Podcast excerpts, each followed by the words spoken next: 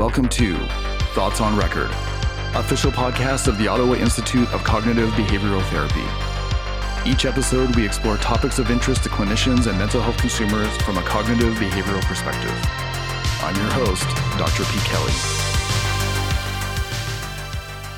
Hey, everybody, welcome to the podcast. Dr. Connie Dalton is clinical director of the Ottawa Institute of Cognitive Behavioral Therapy and a clinical professor in the School of Psychology at the University of Ottawa. She also served as the regional clinical lead for the Ontario Structured Psychotherapy Program at the Royal Ottawa Hospital from 2018 to 2020. Over the past 15 years, Dr. Dalton has delivered numerous CBT workshops and training seminars in CBT and has actively been involved in the supervision and consultation of mental health professionals in CBT, including physicians, nurses, social workers, and psychologists at various stages of training. She has expertise in the treatment of mood and anxiety disorders and has helped to develop and establish CBT programming at the Royal Ottawa Mental Health Centre. Dr. Dalton is currently involved in the development of innovative methods for the delivery of CBT within the community, including home and community based services, group therapy programs, virtual reality therapy, and intensive day treatment programs for mood and anxiety disorders, OCD, and PTSD. All right, Dr. Connie Dalton, welcome to Thoughts on Record. How are you doing today? I'm doing great. Thanks, Pete. Thanks for having me. You are very welcome. It's a long overdue uh, conversation. We had a chance to chat a little over a year ago when COVID first hit, but I don't think we've had a chance to connect on the podcast since. So this is going to be great. Um, I'm really delighted to be able to sit down with you today to talk about uh, our, and have this really important conversation about both some of the challenges, but really also the opportunities within the mental health care system, certainly within Canada, but I'm very sure a lot of these dynamics apply beyond as well. Something we don't talk about nearly enough is the emotional toll that working in the current system can have, not only for us personally, but also in the way in which we practice, you know, which unfortunately, as I think we'll talk about, can become a self fulfilling prophecy as far as the emotional toll goes, but also the impact on client care. Finally, Connie, based on your really diverse and, and depth of experience, both in public and private settings, which at, at some points in your career has been at the same time, I'm really interested to get your perspective on what innovations you see on the horizon to address some of the challenges that we're, we're going to talk about. Excellent. Okay, so Connie, can we start by maybe painting a picture of the current situation for therapists in either public or private settings with respect to the kind of demand that they're facing, maybe even within the context of COVID, the kind of community resources that exist or, or don't exist, and our ability to refer clients to specialty or intensive services when required? So I've been, I think, yeah, working now for 14 years in um, in different settings. I always think it's about five years, but when I look, it's actually 14 years. Um, and I've worked in both public sphere and hospital settings, and also been in private practice for the past 11 years. And I think if we look at the, the current kind of context for you know the need for mental health services, I think it's since since I started anyway, the need's always been quite high. Um, I think I've noticed over the past couple years, and maybe that's connected to COVID, but I think it was trending this way anyway, that the demand seems to really be increasing, uh, especially maybe in the context of, and maybe this is across Canada, but in, in you know the Champlain region where we are, the need seems to be uh, increasing exponentially. And I think across both settings, um, it, it's we always we kind of end up in the same place. We have limited resources um, high demand for needs. And and often if we do need to refer on we're, we're actually looking for services. So kind of a scarcity of resources as well uh, in terms of specialty types of programming. Yeah connie that really resonates for me as well. I've had a very similar experience where i believe i started in private practice in 2011 although i've been working in mental health since 2004 and over that time i've seen a, a, real rise in both the awareness of mental health, but also the demand. And they're probably related, right? Like the more that we're talking about mental health as a society, the more that people are, are willing to come, come forward. But I guess the challenge is people are coming forward for help and there's campaigns like, you know, Bell Let's Talk and all that kind of stuff, but there's not the back end resources to be able to meet the demand, especially for those really intensive cases, which are, can be, you know, require a lot of resources across different silos within healthcare. So it feels increasingly like a uh, a frustrating system to to work in. And again, I've, I've been in mental health since 2004 in one way, shape, or another. It you know, mental health has always been considered an orphan of the healthcare system, with a disproportionately uh, s- smaller amount of resources devoted to mental health, despite being a major cause of disability, and really making almost every health condition worse. That you know, when we know when you know when depression and heart disease co-occur, the outcomes are way worse than when there's heart disease on its own. From your perspective, what are the stereotypes or perceptions at play that continue to perpetuate uh, this problem? And you know, from your position of having occupied positions both within the public and private setting, do you see any evidence of this getting any better? So the the first part around myths and stereotypes, probably many that are still functioning in terms of like you know the medical model. Um, I think probably in many cases, and maybe just you know for the general population, but also healthcare providers themselves, or there's this idea that for mental health difficulties, uh, that the preferred treatment is going to be medically based, um, pharmacologically based, um, that you know it may not even be at the front of someone's mind that that therapy could be effective. So i think maybe that the medical model which is tends to be you know not prolonged kind of extended treatment but more come in assess get treatment go maybe that's kind of been a piece that's limited the development of of services is is kind of that we've conceptualized mental health within that framework instead of a more biopsychosocial framework and uh, maybe that's paused or led to less development over time. That would be one piece. Um, I mean, there's like there's probably there's so many, so many myths if we talk about mental health. So you know, it's about weakness. It's about um, people if they just try harder, they can get better. Um, treatment actually doesn't work. There's not a lot of evidence to do that, or there's not a lot of ev- evidence to suggest that it that it will work. So I think there's it's probably inundated throughout our um, our societal kind of way of thinking about mental health. And it creates all of these barriers, I think, to developing um, better, more streamlined services. It's been really interesting to watch the pendulum swing, right? Where I think we started off with that real sort of stigmatized model that, you know, it's all in people's heads or they need to buck up or they need to sort of get their act together. And then, you know, I've seen the pendulum swing the other way where we talk about mental illness exclusively as sort of a disease and, and sort of very organically based and that, you know, medication is sort of the way forward. And I think either version of that, uh, I think either version of that model really does a disservice to people because it doesn't capture enough of the nuance. Like, you know, personally, when I'm helping someone with a difficulty, I don't want them to walk away with a narrative that it's simply because of a quote unquote chemical imbalance. I mean, number one, mm-hmm. there's not a mm-hmm. lot of great evidence for that. But right. number two, it really robs them of a sense of agency with respect to being able to affect the problem and maybe to, you know, as a platform to build some insight around how, unbeknownst to them, patterns and coping may be contributing to a problem. But that's actually great news when you have that insight because that means you can change something right? Yeah. You you you in part want to be uh, embedded within your own within your own difficulty because that means you can do something about it. So I think at either end of the spectrum is really disempowering, and, and landing somewhere in the middle might be ultimately the the way forward. Like yes, biological factors matter, of course, no one's going to deny that, but so do the choices that we, that we make, and so does does the way that we orient to stressors uh, in our life. And you know, there's many complicated factors that can push people's coping in different directions and certainly i'm not advocating that people are at fault for their experience but we need to be mm-hmm. we need to acknowledge the, the, the nuance and incredible complexity around mental health to get anywhere i think.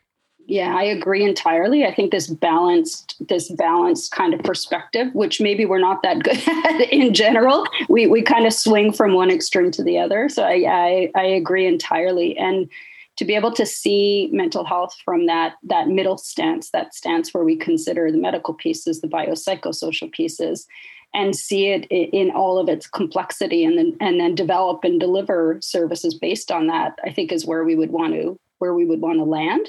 But we we kind of I think um, typically look for easier, kind of simpler solutions to things, and so I think that can get us in trouble because you know it's not simple. it, it, it is more complicated. And even though we have excellent treatment models, um, I don't think we're at a place yet where we've really considered all those complexities. No, I totally agree. And I think just as a society in general, a lot of us want the easy button, like you're referring to, right? Both therapists as well as, as clients, right? Like a very co- common question that when clients come in is how long is this going to take? And you can really hear the urgency. And of course, we all get that, right? Like no one wants to be experiencing psychological distress for any longer than they than they have to but sometimes that urgency to bring the problem to the ground is actually the very dynamic that keeps it going in the first place. So I think a lot of it is educating about how complicated life is in general, and then having a, co- a conversation about mental health within the context of a understood complexity of life just in general. Like it's not mm-hmm. it's not easy at the best of times in many ways, and many of the challenges that clients present with can be understood within the normal spectrum of life. Not always, not always, but again, to, to simply shove it into a disease model does not do it justice and doesn't accurately uh, map the problem. Yeah, I agree with that. I think also if we we look at that, I get I think this fits into the idea of a myth or a stereotype is the idea, and and I think mental health professionals have have perpetuated this um, as well as this idea that one size fits all. That you know, if you're going to come in for treatment, it's going to be seeing somebody uh, if you're if you're talking about therapy, you're going to see somebody once a week. It's going to be an hour of treatment, and then you're going to come to treatment for a, a designated period of time, or maybe even maybe it isn't even a designated period of time. It's it's once a week for as long as it takes to get better, and then um, and then that's kind of what we offer to everybody. And I think that's that's um, that's you we would never think about any other type of treatment in a medical or mental health a system in that way. We would you know it, it's always about what kind of dose is needed to help someone get better. And in mental health we often don't think of it that way. We think of it as one size fits all and then um, and and offer it that way. So there that kind of speaks to the complexity as well is is different people coming in with different concerns um, need different types of treatments at different doses, different intensity levels. And I, I think that's kind of a maybe a new idea that that this is how we would deliver that. That's such a great point, and I think we're really going to touch on that as we move through the conversation. Connie, how much do you think the depiction of therapy on TV and in movies really sort of is a is a force that we're up against as far as that sort of one size fits all versus individually tailored solutions, right? Because therapy is often depicted as this very passive, drawn out process. Well, how what how do you think things are going? You know, what what do you think about that? Like always flipping it back to the to the client. I don't know if any other sort of health services are are quite as depicted in our pop culture as maybe therapy is. Or, and how much do you think that impacts the way that the expectations that clients might have coming in the door with respect to accessing the services that we provide? Yeah, I would, I would, I would assume that that has a, a, a, pretty big impact in terms of, but not not only for clients coming through the door, also for for other mental health professionals that are referring, or this idea that therapy involves sitting down, um, um, speaking about a, a, problem, the therapist kind of just reflecting back, and then the session is over. Is is um, I think that's generally how it's probably depicted, and um, you know that's very i mean maybe in, in some cases of therapy that would be the approach um, but more active focused types of therapy that are focused kind of on um, helping people you know increase functioning live a, a, meaningful life. They're they're often very active based. It's um, and it's very focused on skills. It's always supportive but I think that depiction probably does a disservice for the complexity again of what therapy includes. And the fact that there's actually, it kind of, the way it's depicted at times can make it look like therapy is about providing support and listening, which it is, but there's so many other pieces to it, which is there's actively, there's a, a number of like active ingredients that we target in treatment when, when we're um, uh, developing a treatment plan or, or putting treatment in place. We're actually actively targeting um, things that we think are keeping the client stuck. So there's a a much more active component than than what may be depicted, and that could be surprising for clients. Actually, that could be surprising for people who refer to us. So I think there's a an educational piece to in terms of societal, in terms of what effective therapy looks like as well, and so myths around that as well. Connie, I wonder too, like you know the therapy especially if it's being accessed in a private practice setting is not cheap you know? Eh, there's uh, there's a significant financial outlay if people want to participate in that particular model. How much do you think that the benefit the, the way that benefits are currently shaped influences the service or the help seeking that uh, people uh, undertake well, yeah, probably a lot. Um, I guess in general, in general, when we think about insurance companies, they would it would be a certain number of sessions. Sessions are typically billed for an hour. Um, and that, you know, I mean, if we think of it historically, uh, I'm not, I don't have kind of a, a great understanding of this, but if we think about it historically, when all of our treatment models were are evaluated from a research perspective, it is based on that model, right? You deliver, I think, if we think of CBT anyway, you, you deliver treatment for 12 to 14 weeks, and it's an hour each time, and that's kind of um, that that one hour a week is kind of the model that we've based our treatment models on. So I think probably from an insurance perspective too, it would make sense to follow that same way of reimbursing for services. And so it's probably a, an important piece. I think it really shapes clients' uh, willingness to engage in the process as well on some level, right? I think there's a perception that there's value in it as long as my insurance company is paying. But if it goes beyond what the insurance company is is willing to uh, to pay for, then the value, the perceived value, can drop precipitously. Yes. Right. And of course, there can be financial pressures, right? Like, I, I totally get it. Uh, it. it. would be very difficult for someone to pay for therapy out of pocket. Although there are other perspectives, right? You can look at that cost as an investment as opposed to just purely a cost, right? Like, what is the cost of quality of life? What is the cost of contentedness? You know, what does the price of return to work look like relative to the cost of therapies? Right just as a really interesting little fact, one of the groups that we're chatting with around, you know, some of the, the innovations that we're going to talk about later forwarded us a stat where the the extent to which people use their benefits is proportionate, no surprise, to the amount of benefits that they have available. And the idea is that if someone has five hundred dollars of benefits uh, available to them, they don't often even bother using them because they're they're sort of like a what's the point? Right? I'm mm-hmm. going to get maybe two and a half sessions out of that.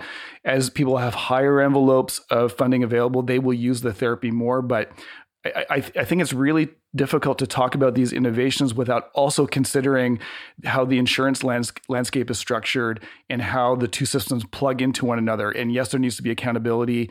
I understand insurance companies don't want to cut blank checks for people, but we need to really understand these dynamics if we're going to be able to implement some of the uh, innovations that we'll get to shortly yeah no that's yeah those are excellent points. So connie just to follow up on what we were talking about a second ago I, I, think it would be really helpful if we could talk maybe together about the emotional experience of working in the system that we've described. And again just to summarize of a system of finite resources high demand very little ability to intensify services uh, very little access to community or publicly available uh, services, people are often coming to us because we're sort of a, a, last resort, essentially, that they have to end up sort of paying for, and society is not uh, providing the service. So, what, what, in your experience, what is the emotional toll um, that, that you've noticed either for yourself or you know interfacing with folks who you work with, and certainly I can provide some reflections as well. But yeah, what's your what's your reflection on that?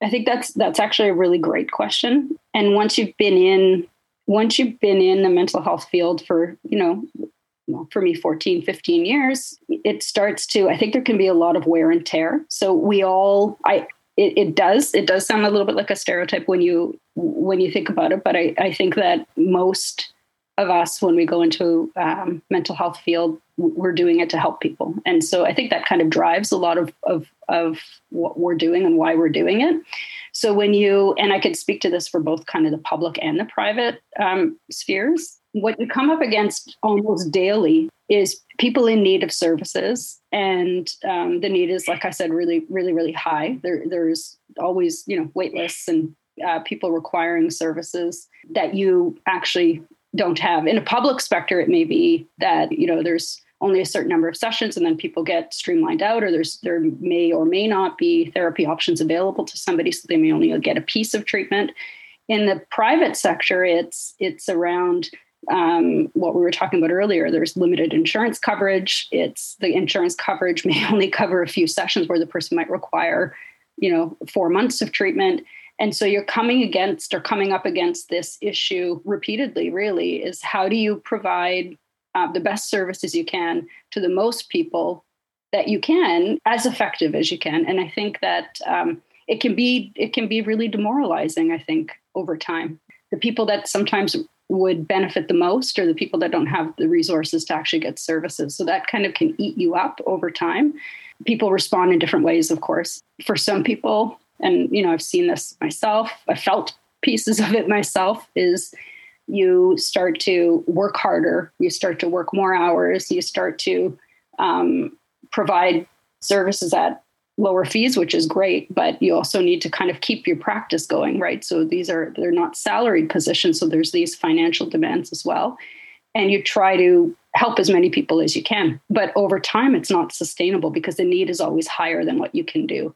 And I think that that can be demoralizing and it can lead lead people to become very burnt out really. Um, which is probably the same in many different disciplines, right? Our areas, but for certain in, in a mental health field, if we if we try to just do more within an existing system that has flaws in it, then you know you can easily get demoralized. Yeah, I totally agree. And that's been my experience as well. Again, not uniformly, but certainly experienced pieces of that.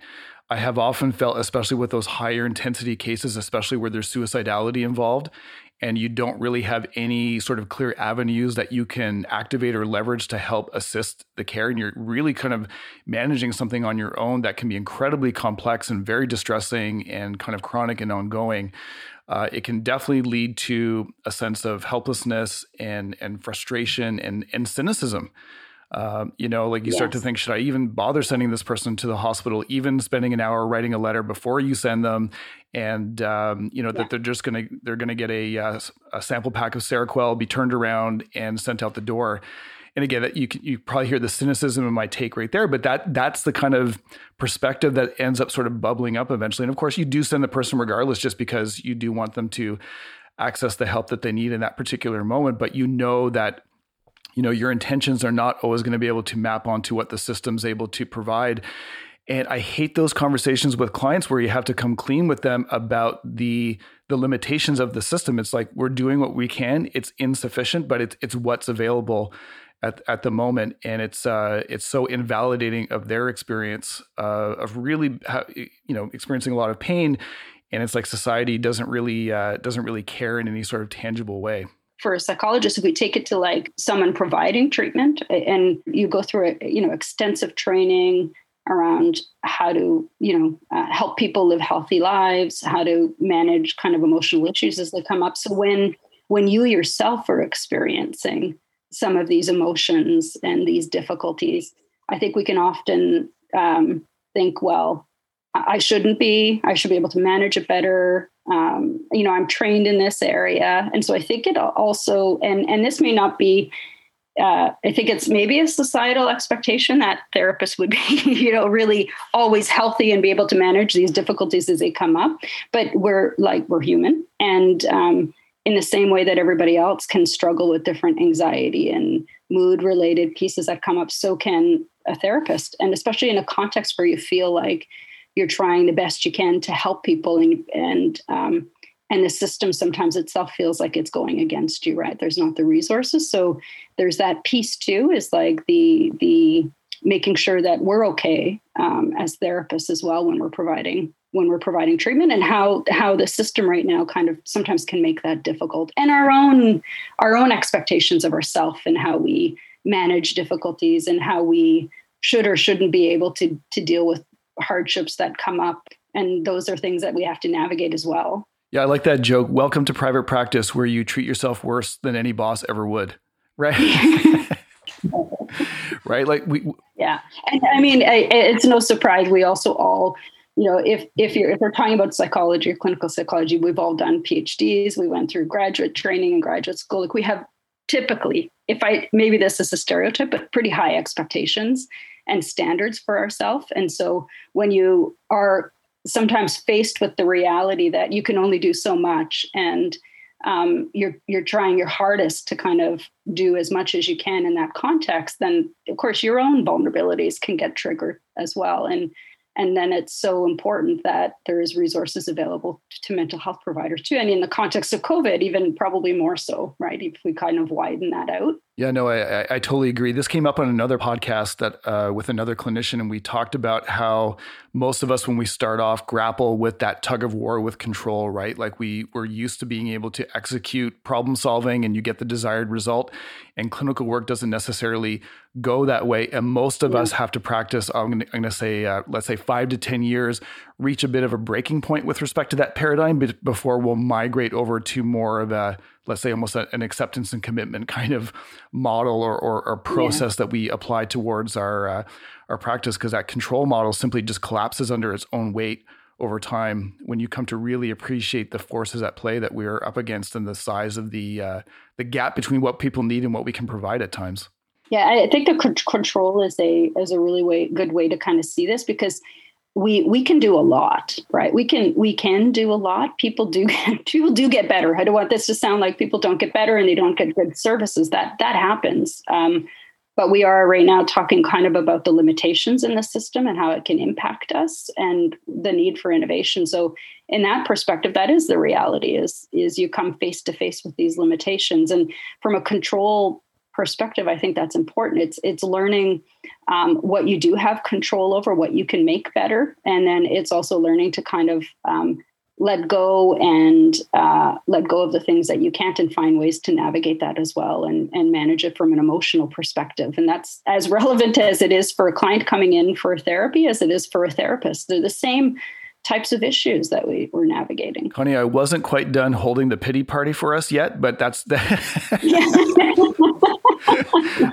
but but that's such a great point, right? It's sort of okay, let's give up the just like with a client, right? Let's give up the fantasy or illusion that we can control everything and things are always going to go the way that we can and we'll substitute an unworkable fantasy for workable reality, which is okay, what's left over? What can I actually deal with? And then the actual solutions will emerge, right? So, struggling against impossibilities, well, it's, it's just going to lead to struggling against impossibilities, but working with what actually can be modified is incredibly important. And that will give people energy, it will give them motivation. And, and again, we're going to get to some of our, I think, perspectives around this, but Connie, I, I, know that for myself as a as a clinician in private practice, and this is going to build on some of the things we've been talking about. It has at times been a difficult journey to wrap my mind around providing a health service within a fee for service environment. It's certainly not my human reflex, but you know, there's also other reflexes that I have to be attuned to, like paying bills and things like that, right? Mm-hmm. So it, it creates all kinds of interesting tensions that need to be managed uh, I think of you know managing no shows in a, in a constructive, empathic way. Like that simple little thing is actually not so simple, and it's more art than science in, in many ways. Just as an example. So you know, Connie, as someone who wears both the hat of a psychologist as well as an entrepreneur, can you maybe walk the listener through the the myriad of tensions that there are to navigate and how you think through resolving when there's a conflict in values because i think ultimately that's what it boils down to right we you hold yeah. different values yeah. they're in conflict and we had to find some way of knitting them together where we're, we're doing the most amount of good with the least amount of of harm to ourselves or other folks yeah i think that to think of it as a values driven um, issue i think that's really relevant because and I think it's it's it's almost anybody who comes over into private practice from hospital based practice, or even just starts uh, starts their their clinical work in a private practice setting, is it feels very odd for some for someone to come in, for you to offer to to listen to the person, of course, provide support, um, and then um, you know kind of start treatment with them and then when they leave when you first start this to actually ask them to pay for their session yeah. it's it's um the way we're trained, the way we, we kind of go through our pre- preparedness, I guess, to become psychologists, we don't do a lot of, we don't speak a lot about this. We don't speak a lot about this financial piece of it. Um, we don't speak about how difficult it's going to be to charge somebody after the end of a session. We don't speak about how we are a profession like any other profession. And um, just like you would think of if you go to see a dentist or you go to see uh, another professional, um, the, services are paid for. And I think we often have to navigate or we have to wrap our mind around this concept in a way that feels it, it is consistent with our values of wanting to really help people get better when they're suffering and um, and to do that in a way that's going to be really effective but your your exa- the competing tension is that um, well there's so many competing tensions with this but but you also have to pay for your rent and your bills and the staff that you have hired to provide services. And for the groups that you're offering at lower cost to kind of meet some of those needs all of those things need to be paid for. And at the same time you're navigating the fact the reality of it is uh, that the person is suffering and and that um, and that you're providing treatment for somebody in that context. And and sometimes the those those those competing tensions can really feel conflictual. Um, and uh, and maybe I don't know if it's in particular for psychology or not. Maybe it's across any mental health profession, but for some reason we see this as very different from other from other professionals for providing things. I keep saying dentist, but I'm trying to get like accounting services, dentistry. It feels very, very different. Um, maybe because of the vulnerability that a carry that a client carries with them when they come in and they open up to you, and um, and typically conversations and support or you don't in general in society you don't you don't pay for those things. So I, am not sure exactly what all the where the all the competing tensions come from but i know that it is a struggle for most of us to come up with a system that feels like it's consistent with our values but also can help us continue to to make a living and to pay for the things that we need to pay for as well. I have a pet theory around that phenomenon that you're describing. And I think because the therapeutic alliance is so central to the work that we do, you know, it's really it's really a tool uh, again, I think most psychologists are quite personable people just in general and, and like connecting with other humans. But, you know, what, what clients may not always be aware of is that forming that therapeutic alliance, as much as it's authentic and genuine, it, there's also very much a mechanistic aspect to it as well, where we really want to have a strong alliance with the person in order to, to do the good work that we want to do with them. And I think ultimately, it can be confusing both for us and it can be confusing for them right? It's it, it's yeah. almost kind of like you know, it's almost like behavioral activation, right? Where if you act like a depressed person, you feel like a depressed person. If you act like someone who's not depressed, you, you're less likely to feel that way.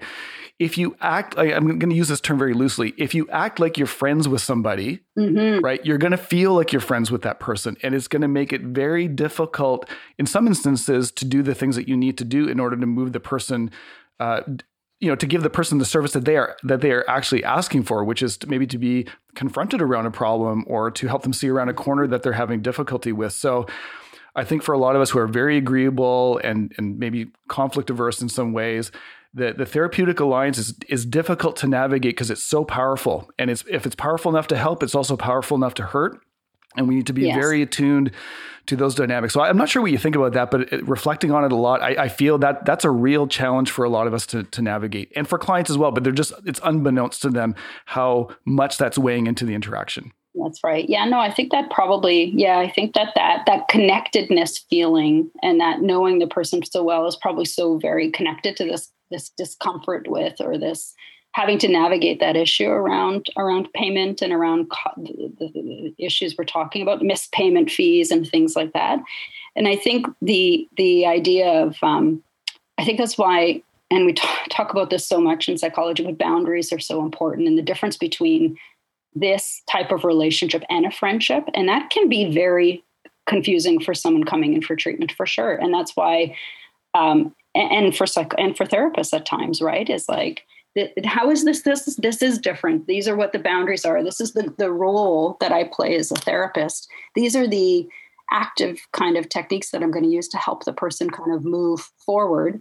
And that's actually something i'm delivering that in, in a professional way. And that is different from a friendship or a relationship. But while you're doing this you're navigating all of those issues that come up right? Because we're all human as clients are um, navigating that issue. And so i think that adds to that complexity and that's why our our boundaries and are so very important and also just our own self-care is so important to make sure that we're really kind of centered in what we're providing and, and living kind of a balanced life as well so we can navigate those difficult issues when they come up I totally agree. And I think this is one thing that I try to impress upon supervisees in particular. It's like I want them to develop a vision for how the therapy should be going as opposed to simply reacting to what's coming up because it's very mm-hmm. easy if you're anxious or tired or you know ill prepared or whatever simply to react in the moment and creating consequences that you may have to undo later right so i think having a vision of the boundaries a vision where your lines are up front is uh, is, is really really important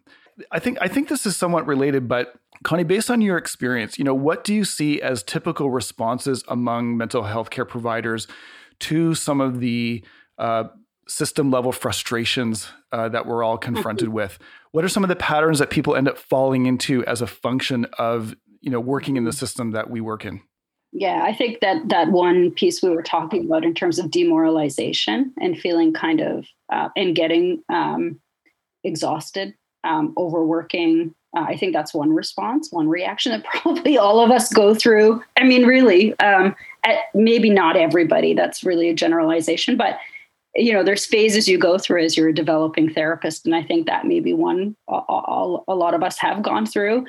Um, trying to meet the needs uh, that are not meetable by one person right? By one with within a system that doesn't have everything in place the way it needs to be. Not that anything's perfect but where there's a lot of lapses. And so one would be that that feeling kind of exhausted burnt out overworking. I think that kind of comes up um, as a response I mean, in some cases, it's also you could kind of shift probably the opposite way, which, I've seen to, seen as well is um, too far the opposite way in terms of just accepting the way it is um, and kind of disconnecting so much from it that you're not really a part of it the way you would need to be. So I think there there can be that kind of response as well. Is um, it's just a job like like any other job, and and not that it's different from any other job but just having being too far from it i think. I don't know if i'm wording that if that makes sense but kind of disconnected from the the real the the the reality of it i guess or yeah i, th- I think I, we can conceptualize it almost like as a fight flight or freeze response. Yeah. When resources are depleted when stress levels are high we're going to go back to these stereotyped not very sophisticated ways of coping which often really amounts in some way or some way or another just doing what we've always done right? Because yeah. it requires the least amount of energy. It, it's it's a it's a known, even if it's bad. You know, we'll accept a known known rather than an unknown. Uh, almost just like our clients, right? Like we're we're all humans, and uh, it's you know when stress is level is high and ambiguity is high and uncertainty is high. That those are not conditions that foster creativity that's not the time that someone's going to typically pick up a, a new manual or develop new programming. They're going to double down on what they know because that's what's going to keep them stable. But it's it's a self defeating uh, behavior in many cases, often. Yeah, and I mean, and in some cases, people choose to do what, and I think this is this can also be done in a healthy way. Like you you choose to do what you can in the context of the system you're working in, and you do a good job within, and you have kind of appropriate boundaries for yourself within that that that role. And it's not that that's um, a negative thing. I think probably most people in society function we function that way. Probably right. Not everybody is going to go out and identify a social problem and then try to fix it or try to find different innovative strategies to kind of make changes. But I guess that's the the other response, right? Is um, is to um, identify uh, the issues and the discrepancies in terms of values, and then use that to kind of leverage yourself in, in helping to make change. And I don't think we're that. I think in mental health we're maybe behind other areas with that. You know, we're not we're not as ahead as in other areas where where there's more innovation in place and there's more development in place. And I don't know that we've actually there's been a lot of entrepreneurial kind of leadership in the mental health area.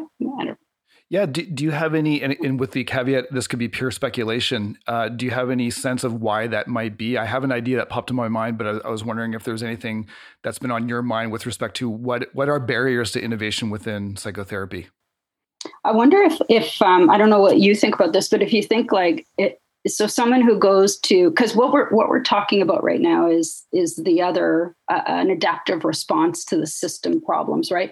Another adaptive response an adaptive response to this to this problems in our system it would be um, like i said identifying what those problems are and then using really creative innovative ideas to improve uh, the situation from a social stance right? And and and using whatever skill sets you have to do that. But i think i know from a psychology perspective in terms of training that is not something that we are we're not trained. Um, maybe that's changing. I haven't been in school for a while now but we're not trained from a business perspective from a um, from from that kind of uh, frame of reference. In the past anyway that wasn't kind of the the frame of reference we would take is you know how do you uh, we have a lot of skills that can be leveraged to make social change, but it's not something we were ever exposed to.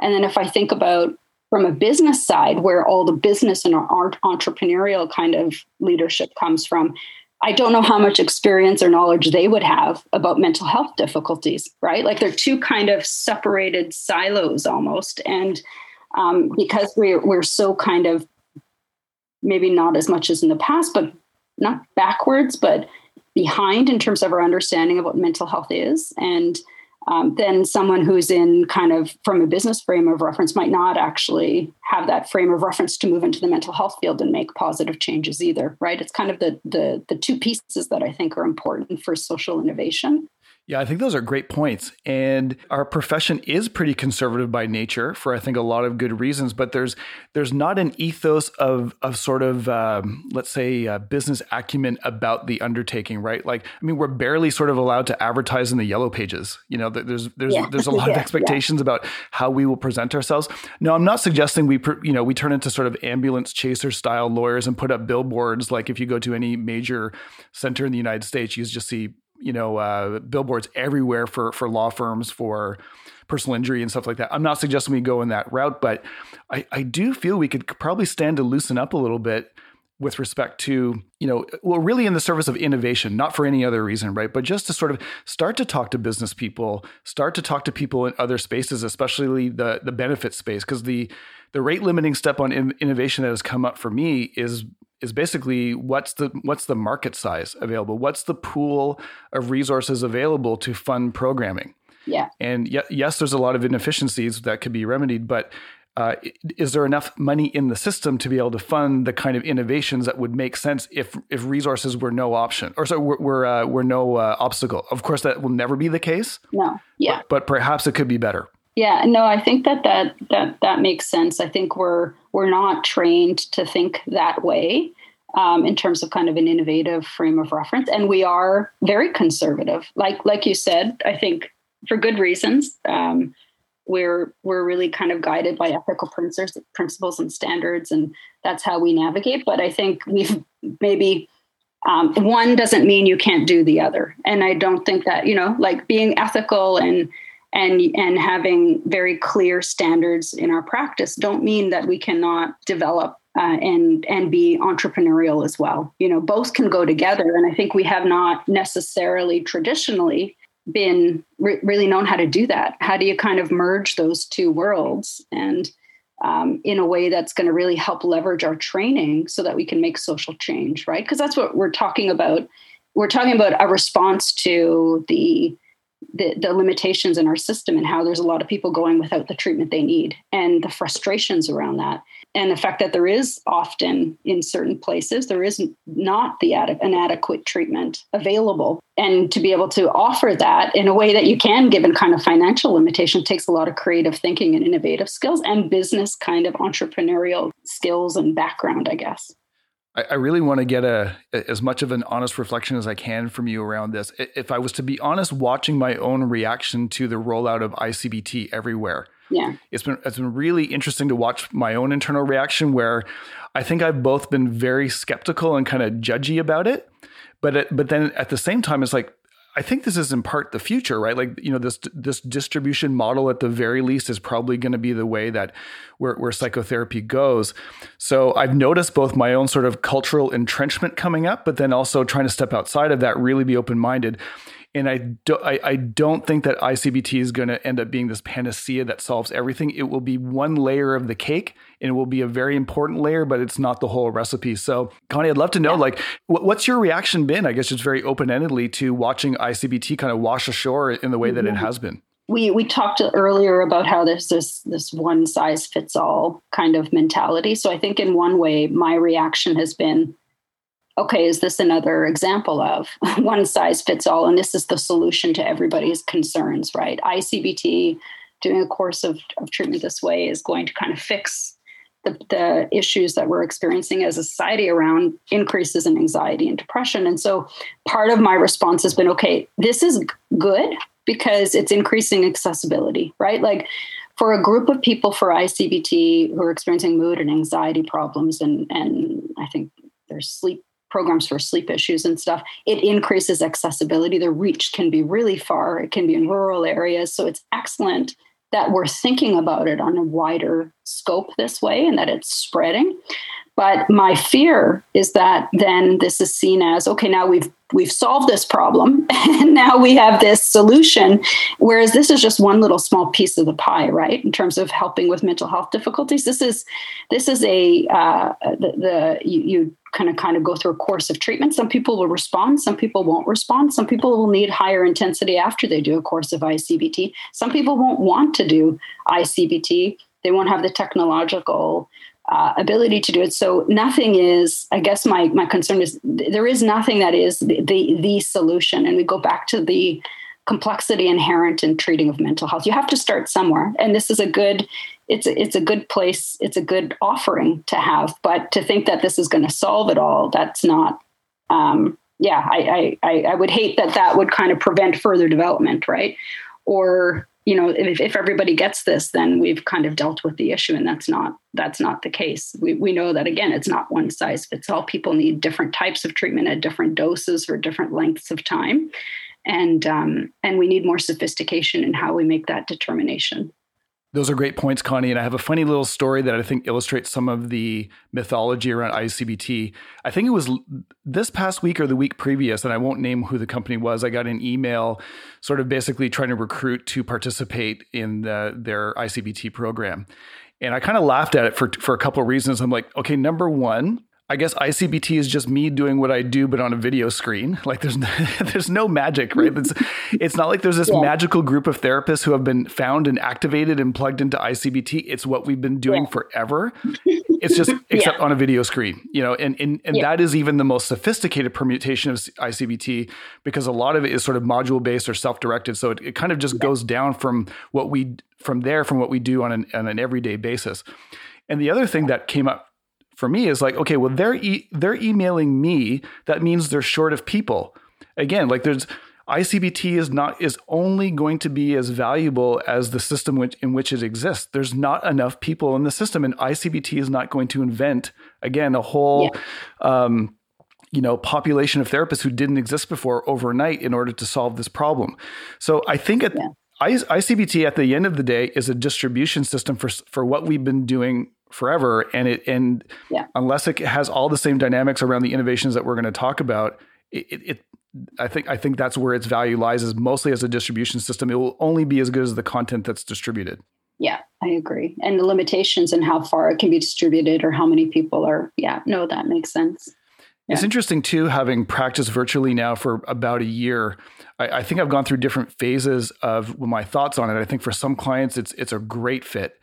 And I think for other clients, I am really missing the ability to be in the room with the person and and do the kind of work that we're doing. So it's uh, again like nothing's a panacea. It's going to be helpful for some, but uh, but but not for all. Yeah, and and I think it it speaks again to the. I mean, I, I don't want to. I keep saying complexity, but you know, we're talking about one offering in the mental health system like ICBT for example. So it's one offering. It like these things need to be embedded within a system right? And so who's going to benefit? How are they going to benefit? It's not it, it, and we get back to that it's not a simple solution. It's what is the system that's holding this? How is it being delivered? Um, where is it? What happens if the person doesn't respond? Where where are they going after that after they do this course of treatment? Are those systemic systemic things in place as well? And um, and and obviously not. I mean, it's just kind of being rolled out now, but that's an important piece to think of. What is the system of care? Not just what happens after the person ends. Are they, is there some kind of connection to another service? You know, um, those are also important things to consider. But again, on the other hand, increasing access, we need to start somewhere. So, eh, you know, how do you pull all these pieces, the disparate pieces of what's being offered in Canada, really? But let's just think of Ontario. How do you pull those all together into some kind of system of care that's integrated in some way and i think that's another that's again we're back to kind of the the, the growth that's needed within our context now, not to turn this into an infomercial, I think we can talk about it more at a uh, maybe abstract level. But you know, the the stepped care model is something that has really resonated with us, and you know, we put a lot of thought into discussion about how we could leverage a model like that to address some of these uh, challenges that we've talked about. Uh, and Connie, I know the step care model is something that really resonates with you uh, personally as well. Uh, can you can you take a moment maybe just to outline what the step care model is and how it might in part address some of the challenges that we've been talking about? If we take a step back and look at when we were talking about that one size fits all approach to mental health, like if we take a population of people and we look at and people who have let's just say anxiety and and depression, we'll just kind of hone into those areas and we think of this group of people, there are a number of a number experiencing symptoms of anxiety and depression.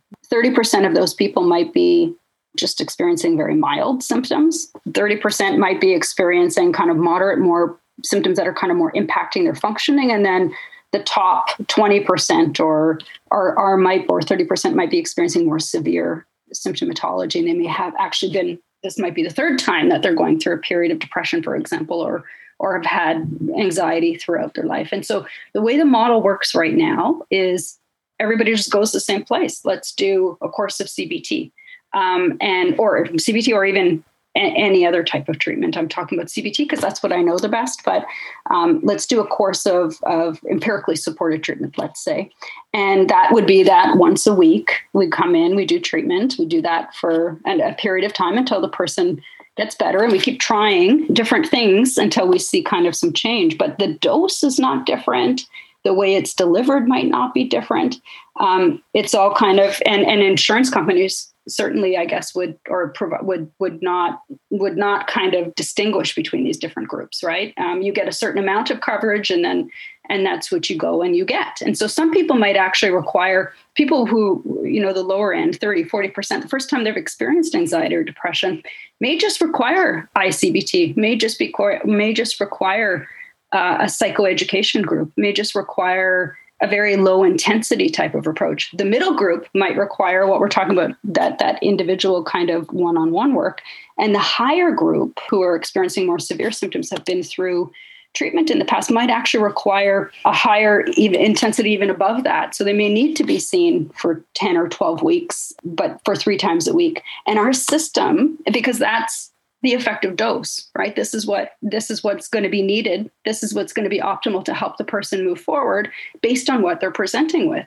And but that's not that is not the way our system works and it's not the way we've kind of rolled out services before.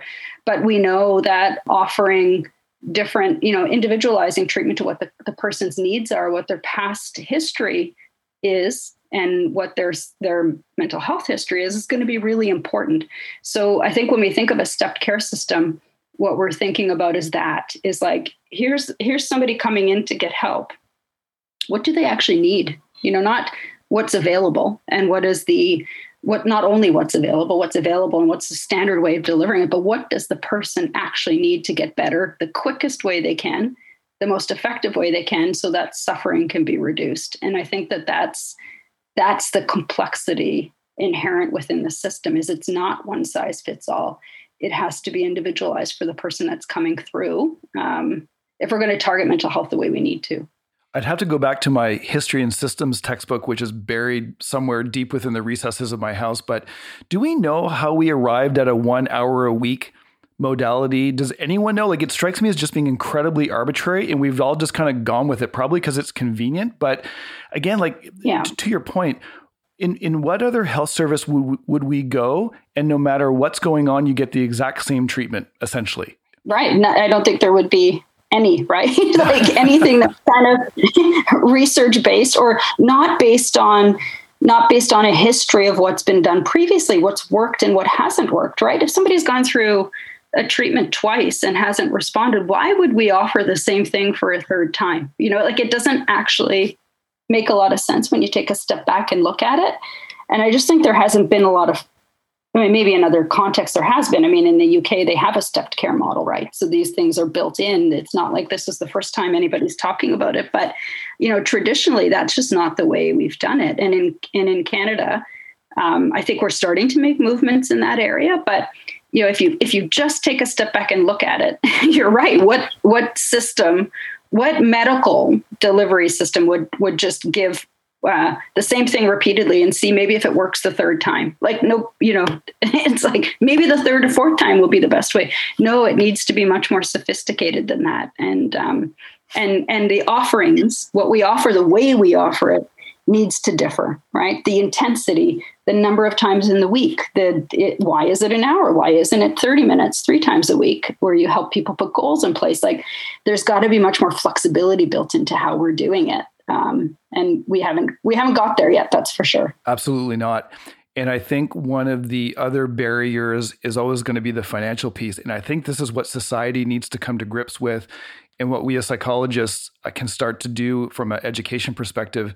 I had a, uh, a family member once who had a heart attack, and the bill for that person being in the hospital, this was like 15 years ago, for seven days was well over $100,000 right for seven days to address that issue which of course was you know we, we would never question that ever right heart attack you go in the hospital no matter what it costs the healthcare system you just deal with it now what about somebody mm-hmm. who is mm-hmm. suicidal right who's yeah. been chronically suicidal who is voicing an intent to take their own life and we're willing to invest six dollars in a seroquel sample pack and and send them out send them out the door you know like it, it's just it's straight up discrimination on you know for for a lot of different complex reasons. So society i think needs to come to grips with the actual cost of doing business as far as it goes uh, with respect to treating mental illness. Or think about the cost of a hip replacement. I have no idea what that is you know but you you yeah. know in, in ontario you can look that up on the web from the ohip uh, fee schedule. But I, i'm going to guarantee it's more than $3000 you know, w- yeah. which is the about yeah. the average amount of benefits that somebody has available for potentially a life-threatening psychological illness. Yeah, no, I think those are excellent points. It's um it's mind-boggling when you actually think about it that way because a mental health issue where there's a lot, you know, I mean, it is life or death in some cases. so it's um yeah, it's mind-boggling that the resourcing hasn't been put in place the way it needs to. Yeah, and I, and again, we touched upon it at the beginning, but I think it's the idea of it's owing to weakness, or people need to you know get their act together, or they caught they brought it upon themselves through bad decisions, and you know it's way more nuanced than that. It's way more nuanced, uh, but you know it's hard for us to connect with that. And and I mean, there needs to be so much work done in this area, but you know, just in terms of like if we think of it purely from a, a financial kind of societal cost perspective, the cost effectiveness, the benefit to actually providing adequate doses of treatment within our society would, over time, um, be, you know, it, wouldn't even touch, like this amount of savings would be um, unbelievable, right? If we could actually get a hold of this and do this well. Um, the cost effectiveness is huge, but those those types of studies and those types of research needs to continue to happen so that the investment can be put where it needs to with with actual correct um, models for treatment delivery with costing connected to those accurate models of treatment delivery so that we have the best chance of kind of helping to get people better. But then society obviously i mean if we think about all the benefits to getting this even 30% under control it, it's um you know i don't even know how to put a, a, a price on that right? Because the amount of difficulty not only personal for the person personally who can't work who can't do the things that they typically do the cost to the to the person is is is significant right? The cost to society for a large group of people in this way is is really high. And if we can you know invest in giving treatment doses at the right dose the right time the right way and have that covered it would it would obviously make a huge impact but it would be a huge a huge um, investment too. So, yeah, like two points on that. I believe the research is pretty consistent on this, but you know, around two thirds of visits to a family physician are ultimately for psychological uh, reasons, right? People present with somatic symptoms or medically unexplained things that ultimately end up sort of being um, nested within depression, anxiety, other kinds of presentations.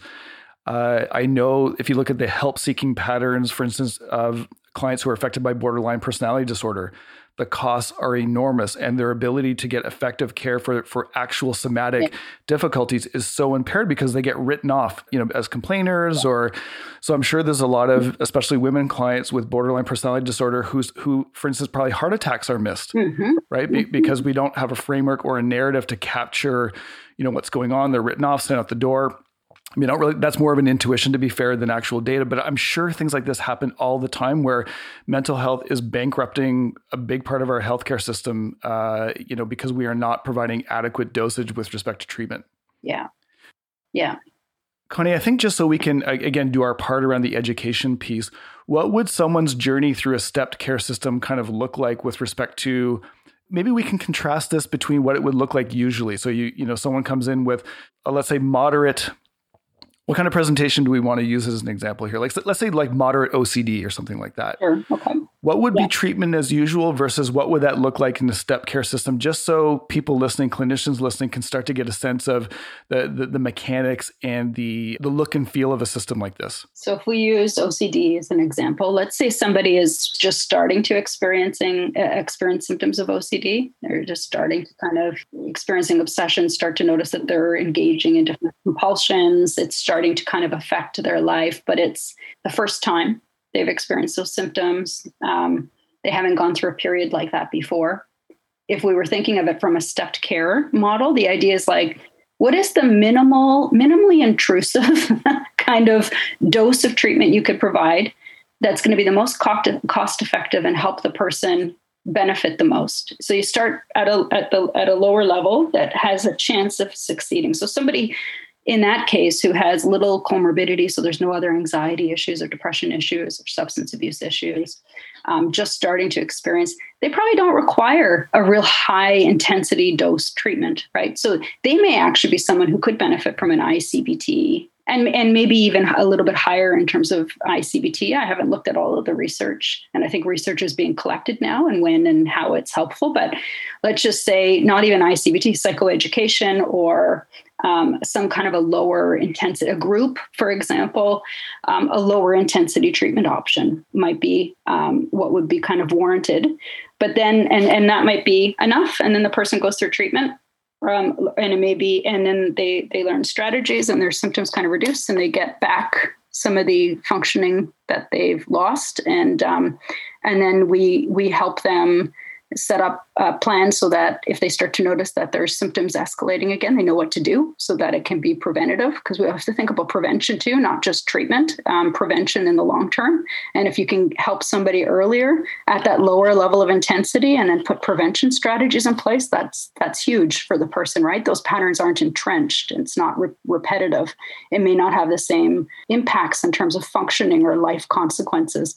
But now, if we kind of move forward, so that would be the lower intensity. If we move forward, though, and let's say somebody comes to us who's who's been diagnosed with OCD and they've went through and they've had OCD for seven years, let's say, and they've gone through and and it hasn't really maybe it has waxed and waned to some degree but the symptoms have almost always been present. They've went through two or three different treatment trials in the past where they've tried to get ocd treated. Maybe they've done it using cbt or exposure erp which is kind of the gold standard. And um, and that hasn't worked as effectively. It helped a little bit. So that person coming in and who who is functioning is really impacted. They can't leave the house as much. Um, their family is having to help with kind of the daily activities. They have depression as well because they've been their functioning has been impacted. Maybe they haven't been able to work for a few years. Social relationships have been um, impacted. That that person you know the, the the flaw in the system right now is that person right now would get the same type of service as the other person i just described right? Once a week let's come do this in low intensity and we would and see if this works. But that person's already done that. You know, they've already gone through that treatment and it's helped a little bit but it hasn't. So for that person using a stepped care model we'd look at all those variables. We'd look at the number of treatment trials they've had before. We'd look at um, comorbidity what other types of mental health issues they have we would look at their overall functioning level. We'd look at risk in terms of suicide. We'd look at social support systems. We'd look at family involvement um, as well in terms of what kind of they have around them. And then we'd use those variables to determine what actually is going to help. What, what do we need to put in our treatment uh, proposal for this person that has the best chance of succeeding, right? And it's going to be more than the first client I just described. It's not going to be one on one or even just psychoeducational kind of information about it. It's going to be more intense. It might be an individual therapy per week. It might be a coach session to practice the strategies we're going to teach the client. It might be some group work so that we're offering different modalities around kind of enhancing motivation, um, values driven kind of principles that are in place so it can increase the motivation around meeting you know goals that they want to meet. And uh, maybe telephone coaching and family would be involved as well. So in this case it might be a proposal that we see the client for four to five times a week you know maybe four hours a week five hours a week higher intensity. And we map that out for 12 weeks, the same course length of treatment, but more intense, a more adequate dose for what the person is experiencing, maybe with an OT involved so they can increase functioning. And then after those 12 weeks, or during those 12 weeks, we're monitoring the whole time to see if treatment's actually leading to change, right? And either intensifying or taking things out if it's not needed, if treatment is working. But those two, we may be using the exact same models in terms of what we're targeting in treatment for in, in the first case and the in the second case. But in one case, we're intensifying enough to try to help kind of uh, increase momentum so the person can benefit from the dose of treatment. So that would be, I don't know if that, that's maybe a long winded way to describe um, those two different examples, but the idea is, is, is considering all of this history and past treatment trials and then individualizing treatment to the person and offering something that has the best chance of success. Because you know the one thing we want to avoid um, is is offering an inadequate dose and then somebody goes through treatment and at the end of it they think i failed. You know i i failed. Treatment doesn't work for me. But is that you know so often what we see is people will come in with that idea that's it I, I failed. Treatment doesn't work for me. I'm not treatable. And they haven't even got a gold standard treatment for the problem that they're that they're dealing with. And so it, it's um and once a, a feeling of you know helplessness or or or failing kind of sets in, that's another thing you now have to try to help the person overcome, right? So I think it's really important to consider that when um, when we're moving forward with what type of treatment we're going to offer. It's funny if I was to take a step back and listen to us talk about this, it would be like, yeah. "Oh my god, this is so obvious. Why is this not yeah. right?" It's like, yeah. of course, the more severe treatment or, or the more severe difficulty that you have, the more intensity of treatment you're going to get. Like, why is this considered an innovation? You know, in a way. I know. Yeah. Yeah, actually, when, when you actually just let you're right, when you listen to it, you're like, well, of course, what other field wouldn't you do that? You know, like if it's more severe, do a higher dose. Like it's maybe that speaks to the stereotypes and the myths about mental health. Absolutely, and I, and I think again those those financial structural barriers as well, right? Where the insurance companies, uh, you know, they have a certain model in mind, and, and traditionally we have to map onto that to make our business models work. And I think, you know, through discussions like this, I'm hoping that we can maybe, again, open that door even more with respect to opening people's eyes about the way we should be doing things. Uh, just yeah. because we should be doing it this way. Like if I had a yeah. family member coming for treatment, this is this is what I, would want the kitchen sink thrown at them. You know, uh, if if if required, if it was needed, yeah. yeah, right. If required, like if you don't need that, then of course, and that's the real problem here. If we're putting, if we think of like standard insurance packages, for example, or, you know, everybody gets $2,000, but like client one, let's say, doesn't need $2,000. They need like, they need uh, ICBT, a course of ICBT or something that's less kind of intensive. Whereas client B needs four thousand dollars or five thousand dollars, and so it's um it's not that again we come back to that one size fits all. It's not. Um, people are at different stages in terms of what they're experiencing, require different things, and we don't yet have that mapped out. Yeah, and I certainly don't have the financial skill set to be able to do this, but I'd love to know if stepped care versus treatment as usual is the area under the financial curve ultimately the same? It's just that it's distributed differently to to different people because if that's the case then you know that that would be amazing. And i think uh, I, I, gave a, a, a just a fun little talk to my daughter's class yesterday about mental health. She's in grade six. And i was just thinking you know without trying to get at all grandiose about it. But it's like if that little half hour talk might have nudged one of those kids 1%, you know, their trajectory with respect towards proceeding towards a mental illness, like there there's a massive value in those early interventions, let's say. Right. So again, that was just more of a thought experiment. I'm by in no way implying that my talk was magical and save the world, but but the idea is like you know the the golden goose here is that if we can do a two hundred dollar intervention up front yeah. once and with someone very early, yeah. then imagine what the downstream inca- impacts could be. So again, that prevention piece that you mentioned is huge, but we also need to be able to predict who's going to benefit from that intervention as well. Yeah, and we also don't we don't think. I mean, generally, we see what's in front of us, right? Like we we see what's immediate. So that preventive prevention piece is we're kind of short sighted. It's like if we do something now 20 years later like if we did a huge if there was a huge kind of um, endeavor around prevention and education and targeting and things that you know what would be the impact 20 years from now? But we don't i don't think we have that mindset of looking at 20 years from now and all the cost savings and the, the you know life satisfaction the differences for people. Um, we might not look at it that way. We look more right at what's in front of us which is part of the pro- problem personally for people, but also just societally, right? Exactly. There's a book that I have upstairs. It's called Warnings, I believe. It's by uh, Richard Clarke, who worked in this uh, in the national security for uh, United States in some capacity. In any case, his point in the book is that it's very difficult for humans to avert disasters, even when there's good data and one of the reasons is that you don't get credit for when the bad thing doesn't happen. Yes. Right. So yeah. if you when you prevent something, it's kind of like you know it, it, doesn't resonate the same as if you save the day once the bad thing has already happened. Yeah. Prevention isn't very sexy, right? Like it's like yeah. You don't see like just like you're saying, you're not seeing that dramatic turnaround in someone who has housebound OCD. Yeah, no, that's that's a good point. And unless you can measure it in some way, it it, it would look in like it would look like there was not. You don't know what you missed, right? So it would have to be kind of measured. The other thing I was going to add, Pete, when you were talking about cost, like if we compared the cost for step care model versus like traditional care, I think if you you can even take that down to the individual level, right? Like um, it's also about so someone comes in and they have insurance coverage for a year but it needs to be spread out for example or so what they would like is to do uh, and this is a traditional model once a week for i don't know sometimes six eight months right? So and um, and then if you look at the cost for that eight nine months or even a year sometimes and then you compare that to an intensive program that's 12 to 14 weeks and you compare the cost, you might actually come out to the same cost for a person, right? If you look at it.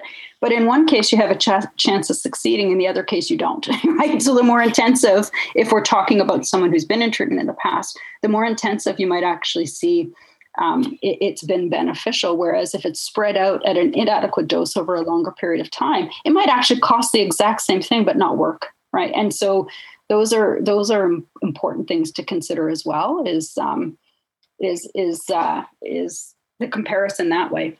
Yeah, the best case scenario would be a sort of smarter, not harder kind of paradigm, right? Where we're just allocating resources differently rather than having to find magical pools of money stuffed under couches yeah. that uh, you know we didn't know existed before, which is you know probably more unlikely than being able to work smarter as opposed to just yeah. keep plugging away in the same way that we've we've been doing all along. Yeah, so like reallocating, not reallocating in a smart way, the resources that are there where they're needed versus yeah no that makes sense. Yeah and it's it's also not like when we talk about social change this way you can think of it from like a government perspective or from a provincial perspective and some of the programs that are i mean there is movement there there is um you know uh, uh, in ontario anyway there's treatment cbt treatment that's that's provided coverage for and there's real movement in terms of making that more um more making that more accessible. But but it you know there's also a lot of room i think in canada for for grassroots kind of development for for entrepreneurs to think of ways to um, develop systems that they can demonstrate cost effectiveness and benefits and, and better outcomes for people. And i think there's tons of room for all of those if uh, if if we start to think about this in an innovative way and think that mental health is not different from in some ways other areas where innovation has really kind of been launched. So connie that actually leads to one of my last questions here. You know if you were providing some business mentorship to someone who was thinking about starting a private practice and let's not worry about the market specifics but just very generically what do you think are the core components for building a private practice for 2021 and beyond and how might your suggestions differ from the way that things are typically done or have been set up through the 80s 90s 2000s things like that? I think these things we're we're, we're thinking about are important. One is you're going to come across this issue no matter what. You're going to be wanting to provide services and people are not going to have enough financial means for you to provide them. And the people who need it the most are probably the most likely not going to have resources right? So when you're starting i think it's important to think of what is your system going to look like so that you can operate a values driven practice, still pay your bills, but do something that you th- think is really meaningful and helps more people than otherwise. So I think keeping that in mind would be really important. How do you do that? What what things would you have to do? would groups, for example, at a lower cost mean that more people could get treatment? How are you going to put that in place? So I think knowing that that's going to be an issue and how you want to navigate that right from the start i think is important. The other thing is like psychology is not the only people that can provide clinical services. You know like this is this is part of that model that we have too is um, clinical psychologists sure we're, we're trained very well. Um, we go through school for a long time. We have like a lot of background in research and in clinical and clinical experience. We are not the only people that can provide therapy to people. So you know when you're when we're starting a, a private practice you know we can take as a psychologist i can take an oversight role i could take a supervision role i could take a consultation role i can train other mental health professionals if they don't have the background in the models that we're using. And in this way, we can leverage different resources so that we can treat more people. Um, and so I think it's it's important to also think outside the box in terms of how we typically do a, a traditional private practice, where it's psychology, seeing clients. Well, we may actually have a lot more movement if we can actually um, use our skills to help lead and develop and provide mentorship and then um, and then build that within the practice and that might help move it forward more as well and make it viable um, financially too. Yeah, one of the great uh, discoveries of, I guess, the past three years has been working with other professionals uh, in a mental health care p- capacity in seeing just the real depth of skill set that they bring to the table in areas that we are not nearly as strong in or or just don't receive the training or or whatever. So I thinking ha- I, I, totally agree. Like knitting together the different skill sets as appropriate, yeah. I think is is a real innovation. And certainly, you know, we're not the only folks that do this, but yeah. I think the more that people can avail themselves of this model, the better. One of the challenges we do run into, however, again, and I don't want to c- continue to vilify insurance companies throughout the process, but uh, they will often sometimes not fund services uh, by some of these other healthcare professionals, uh, w- which is really, really uh, self-defeating ultimately because it would save them money. You know, we're trying to, you know, I can't tell you the number of times we have presented a treatment plan that is in the financial best interest of the insurance company from that perspective, and it gets shot down. It's like they'd almost rather pay for the more expensive psychologist for a comparable service. It, it's mind boggling, but of course, it's you know you can understand why there's reasons why they've elected to go in that direction. But it's uh, it needs it needs to move. Yeah, and there needs to be a balance, right? It's like there, as we know, there are many across any discipline. I'm not it, it, there's there's good services and there's not so good services, right? And so it's like how do you assure quality of what's being provided? And I think by you know by identifying specific disciplines, that's how one of the ways that quality is, is tried to be kind of assured, right? And um, I think there needs to be new ways to do that. And there needs to be a balance. Like we need to make sure what's being delivered is effective and targeted and done properly. And uh, that's why I think teams of professionals make a lot of sense, not just one discipline, but teams of professionals who are well trained in each of those areas to help, especially when we're talking about intensive programs, and that those are the models that can be probably really leveraged well, even from a cost perspective. No, totally agree. And I think if, if there's anything also that I've learned over the past three years is that looking and learning more about the insurance landscape is that so often it's just the simple, you know, just activities are being incentivized as opposed to effective treatment. So I certainly understand the other side of the coin as well, right? People just don't want to cut blank checks so that a bunch of activity can happen. They want to see results, which is completely, completely understandable. And, you know, we would all be on the same page around that. Connie, I just wanted to give you the last word in our conversation. Is there anything that you wanted to convey to the audience that you would be of particular meaning to you or, or really important to you to get out there? Just to, to summarize, I guess, is that, you know, while there are obvious kind of limitations in our current mental health system and and um, and in the way we're delivering services, there's like huge potential for innovation and, um, you know, psychology is actually really well positioned for that innovation because we're really trained in program development and research and being able to kind of read through um, uh, relevant literature and, and develop new systems. And I think that's just something that needs to be stressed more and more over time is, is how can we leverage those skills that we've been, um, you know, embedded within during our graduate training and and use that for these social kind of changes that we're talking about to better the system Okay, Connie. Well, I really appreciate your uh, your time today. It's been such a treat to have this opportunity to chat for almost an hour and a half just looking at the recorder here. It's so often that we're in a meeting and we're blasting through the agenda, and you know we're we're working through issues ten minutes at a time. Uh, I really, really value the opportunity to sit down with you for a good chunk of time and and really work through some of these. Uh, important issues and I really appreciated the vulnerability you displayed around reflecting around some of the impacts that the that the job has had. I think that's so important for other people to hear. I think it's particularly important for new clinicians and trainees to hear as well. And I, I can say this, and maybe you wouldn't feel comfortable, but just for the audience, for them to know, Connie is like a four standard deviation efficient performer. So if, if Connie is feeling these kind of things, I think we can be rest assured that, you know, it's okay if any of us feel these kind of things. So Connie, thanks for the vulnerability and thanks for your perspective. I got a lot out of our conversation today. So thank you. Thanks, Pete. Thanks for having me. You're very welcome. Take care. Well, I really hope that you enjoyed the podcast as much as I did. If you found value in the show, we'd appreciate a rating on iTunes or if you'd simply tell a friend about the show, that would help us out too. And now for the mandatory disclaimer. This podcast represents the opinions of Dr. Kelly and that of his guests. Content of the podcast should not be taken as psychological advice and is for general information only. Please consult your mental health professional for any specific questions around your psychological health. In no way does listening to our content establish a psychologist client relationship.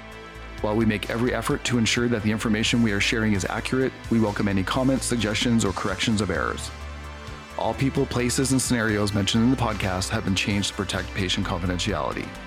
Finally, this podcast should not be used in any legal capacity whatsoever, including but not limited to establishing a standard of care in a legal sense or as a basis for expert witness testimony. No guarantee is given regarding the accuracy of any statements or opinions made on the podcast.